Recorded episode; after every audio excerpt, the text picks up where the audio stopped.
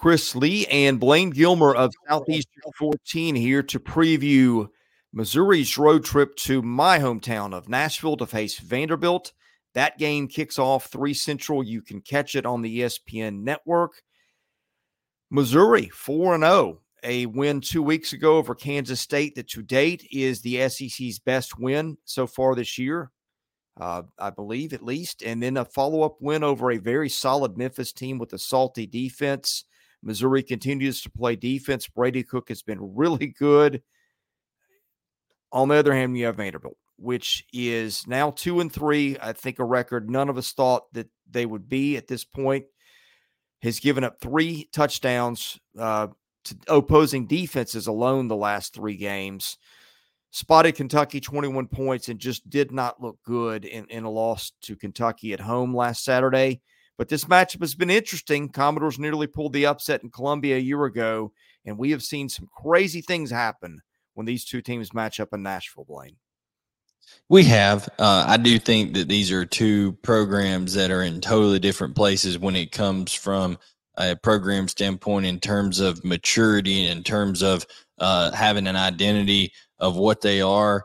Because I'll tell you what, we talked about it all off season, Chris, with Missouri and how experienced they are on that defensive side of the ball. And they've played okay defensively, but my goodness, the offense and Brady Cook have just been fantastic. And I think it's going to be tough uh, early on for that to be matched. We'll see what Vanderbilt can do offensively. They do get this one at home, but it's going to be it's going to be make for an interesting matchup. Lots of good players and playmakers on the field, even on the Vandy side. Uh, definitely some some guys they got on offense that can do do some good things. So excited to break this one down.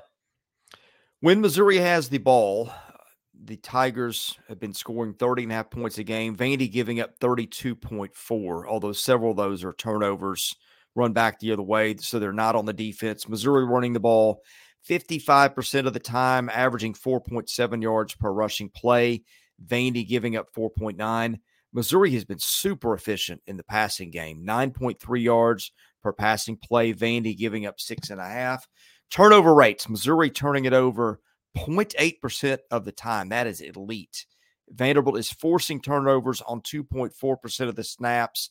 I thought Vandy's defense actually played better last week. The 45 points against Kentucky were sort of a mirage in terms of of judging the defense that way because again, two of them were were pick sixes and another one was the ball that started at the 11. So Vandy's defense got a little bit better last week, but look, we'll get to Missouri's defense in a minute. As good as they've been, the offense doesn't have to be that great. It just has to be able to move the ball. And I think the way Brady Cook is throwing it, the way Luther Burden is making plays when he gets it, and the way they're not turning it over, that is a great reason Missouri is 4 0. Oh, no doubt. And I mean, they had five, they had 542 yards of offense against, against Memphis. I mean, they, they you know, they're, they are moving the ball. They are being productive. Uh, they are doing more than their part and had, had 356 passing yards against Kansas State two weeks ago. This is going to be yeah. a daunting task for Vanderbilt to take on. Luther Burden, I think, is the most athletic guy on the entire field. Brady Cook is playing tremendous. Uh, you you talk about Missouri. One big question was, okay, can they run the football? Can they get things going? Well, Schrader and and, and Peat had a good game. Uh, good game against Memphis. They finished with over 200 yards rushing as a team. So I think you've just got a Eli Drinkwitz offense with Kirby Moore as the offensive coordinator now that is starting to hum along, and I don't th- see things being any different. I know Vanderbilt is, as as like you said has a little bit more athleticism on that side of the ball than they did a year ago, and tried to bow their back at times and and and gave Kentucky some some fits, creating a couple turnovers of their own. But still, uh, I, I think you're facing a whole different animal in the Missouri Tigers yeah. this week around. Missouri's defense will be the best unit we see on the field Saturday, giving up 20.8 points a game. Vanderbilt's offense scoring 33.4. Missouri is, excuse me, Vanderbilt is throwing the ball 58% of the time where it is getting 6.9 yards per pass play, has some explosive potential with with a group of really nice receivers. Not running the ball very well, 4.3 yards per rush play. against a slate of defenses that, that, frankly, other than Kentucky, has not been very good. The big issue for Vandy turnovers that has cost them. I don't even know how many points uh, and, and how much field position the last couple of games, but the Commodores are turning it over 3.3% of the time, which would rank as I think the SEC's worst. Missouri, the only forcing turnovers on 1.1% of the plays. Uh, Missouri, though, does get after the passer a little bit. It's gotten 12 sacks. Vandy's given up 10. Uh, I think the Commodores, if they are going to have any shot at an upset, are going to have to avoid turnovers. And I'm very curious to see. I think AJ Swann starts if he's healthy. He was favoring an elbow last week against Kentucky and they've got Ken Seals as their backup, who was the starter two years ago. I'll be very interested interested to see who makes the start, and if Swann is not playing well, do they make a switch at some point to Ken Seals? Going to be, you know, the thing that year is we were for the AJ Swann here because he valued the football. You know, he he didn't. There, there, weren't a whole lot of turnovers, and we thought, hey, that's a, that's a good sign for a really young player playing in the SEC. That has not been the case on harm's way. Maybe pressing a little bit. Who knows if there is an injury? Ken Seals has a lot of experience, so maybe that calms things down. I mean, you saw in the saw in the NFL uh, t- t- on Sunday. Ash Young has been terrible for Panthers. Andy Dalton comes in and looks good experienced guy for things like that. So maybe the same effect could come into play if they, if they do go that way or or Swann is. I just don't think you're going to have Vanderbilt be able to consistently be able to move the football to be able to extend drives well enough for you know put Missouri.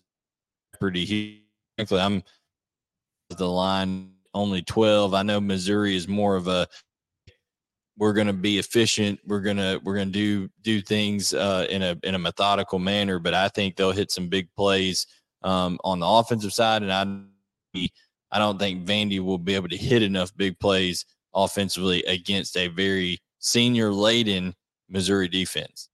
Well, the, the matchup that I think is lopsided is Missouri's defensive line and Vandy's offensive line. Vanderbilt's offensive line is just not protected. It's not open gaps in the run.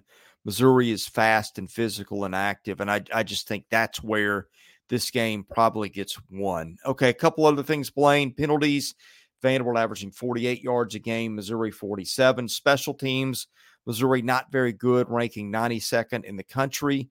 Having said that, Harrison Mevis hit a 61 yard field goal to win a game two weeks ago. Uh, they've got Luther Burden if they need to use him in the return game. Vandy 12th in the country in special teams. Got a great punter in Matt Hayball. Uh, they blocked a couple of punts this year, been pretty efficient in, in, field goals, except for the one they really needed two weeks ago. So there's that. Okay, we're breaking it down. I think that line opened at 10 and a half. So I guess it's now up to 12. We're doing this on Sunday night with an over under of 56 and a half. Let me plug that in here. Okay, that makes for a predicted final of 34 22 in Missouri's favor. Uh, let's see, ESPN's FPI with the home field advantage of three points for Vandy, uh, which look, Vanderbilt's not drawing flies in terms of its own fans. That makes Missouri a 12 point favorite according to FPI, 14 according to SP Plus, and 10 according to Sagarin. Average that up. That's about a 12 point Missouri victory, which, unless Vanderbilt can clean it up, that seems low. Yeah, does seem low to me. I think you have a Missouri team that I would argue, Chris, is maybe the most complete team we've seen week in mm-hmm. and week out, especially taking in the competition that they've faced in Kansas State and Memphis in the SEC, bar none. I think there's been lapses on both sides of the ball at different times for Georgia and then for Alabama and for Texas A&M. Missouri has played complementary football the entire year and has yeah. gotten excellent play out of Brady Cook. They have a tremendous playmaker in Luther Burden. They're running the ball better with Schrader and, and Peat. And you got guys like Johnny Walker Jr. over there on the defense getting after it. And of course, those elite corners with Abrams-Draine, and Rakestraw. Rakestraw, I like them a lot. I think Eli Drinkwitz taking the step back, being a more CEO of this program and, and being able to to look check all the boxes has paid off. I like Missouri to win this one and win it big. All right, we are previewing every single SEC game involving FBS teams this year. Best way to get that, hit the subscribe button, hit the like button. That helps our analytics. For Blayne Gilmer, I'm Chris Lee. We are Southeastern 14. We'll see you again soon.